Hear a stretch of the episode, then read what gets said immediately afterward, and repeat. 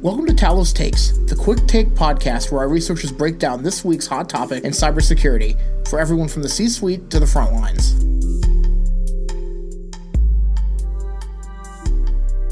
Hi, everyone. Welcome to the latest edition of Talos Takes Work from Home Edition. Uh, I'm joined by Nick Biasini once again to talk about low cost and free security tools. Thanks for coming on again, Nick. Yeah, absolutely. Thanks for having me. So we wanted to record an episode uh, like this because we wanted to basically tell people who, you know, if you're a security noob out there or really only know about Windows Firewall, what are some security tools that you can download for free uh, or for a very low barrier to entry uh, that you can use on your network and your machines to keep you protected. Um, so you know, most people will know about things like Windows Firewall, like I mentioned, or you know, the pre-installed Nortons of the world. Uh, but what are some other things, Nick, that can can be helpful for folks? Uh, and this goes for Microsoft and Apple users. You know, what are some of these pre-installed things that people can use that'll be helpful? So one thing that is nice about most modern operating systems like Windows and, and Mac OS is they do provide at least some basic level of antivirus protection. So like there's Windows Defender, there's um, the Apple equivalent of that that's running in the background as well. So generally, users have at least some protections in place. Uh, one key thing is don't disable that. A lot of people will go out of their way to disable those kinds of things to save resources or various other things. Don't do that. It's there for a reason. Uh, additionally, there are a bunch of other antivirus things that you can use, both free and paid. Uh, not to plug our own thing, but ClamAV is a good solution. Uh, that's our open source alternative that's available to everyone that you can go out and download.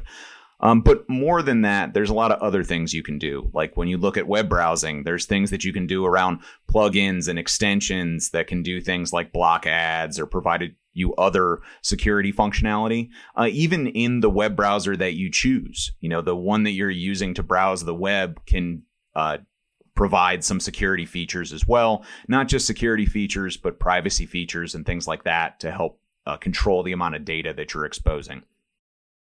And then what about uh, things like DNS servers?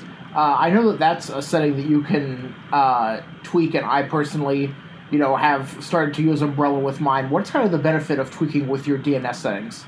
Uh, so there's actually a bunch of benefits to that. One of the biggest ones is stability. Uh, not to knock ISPs, but some ISPs don't have the best stability with their DNS servers. And by using your own chosen DNS server, like you mentioned, the Umbrella server or one of the other more stable servers, you're going to have better availability of your DNS records. Additionally, a lot of those provide some level of security. So they're going to do some filtering and remove some threats at the domain level, which is really important. Not only is it help you stay secure, but it really reduces any type of impact on your system. And then now to kind of get to some Talos specific tools. Uh, you already mentioned something like ClamAV. Um, you know, as someone who works uh, pretty in depth with the ClamAV and Snort communities, I obviously have an obligation to plug the free versions of both of those products. Well, ClamAV is free regardless.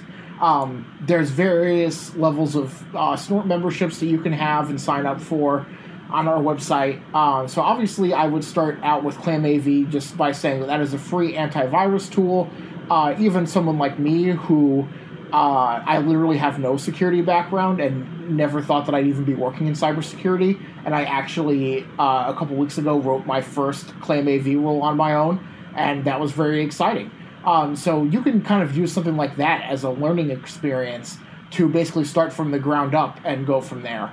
Uh, kind of the same thing with Snort. The you know with just the basic version of Snort, uh, you can access our Snort 101 video series, and we have plenty of white papers on the Snort research research uh, page where you can uh, basically it is just a you know Snort for beginners or a um, what are those books called? Dummy Snort for Dummies, that kind of thing.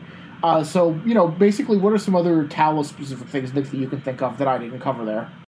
Actually, to expand a little bit on the Snort one, uh, as an anecdote, I actually Snort was the first security tool I ever used. Uh, when I was in college, I had a, a class in information security, and one of our tasks was to download Snort.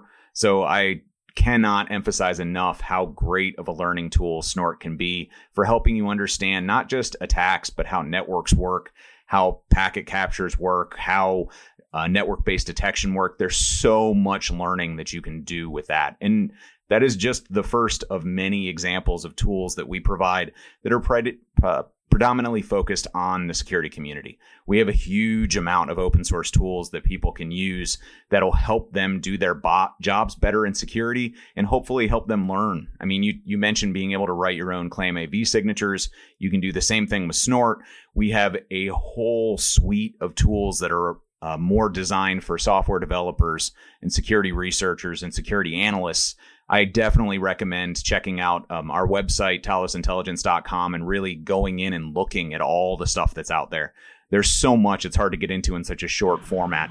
Just mm-hmm. go in there, look around, and see what interests you, and download and play around. That's that's really what it's about when you're trying to learn stuff in this field.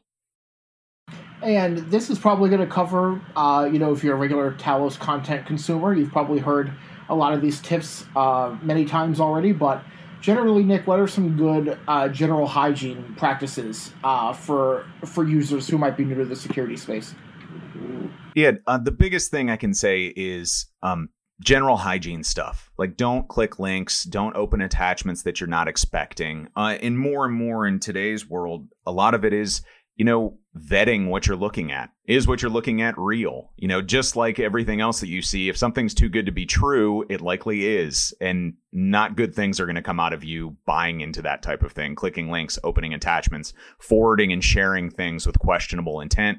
All of that is problematic. All right, awesome. Well, thanks as always, Nick, for joining me, and uh, I'm sure we'll be hearing you from you again soon enough.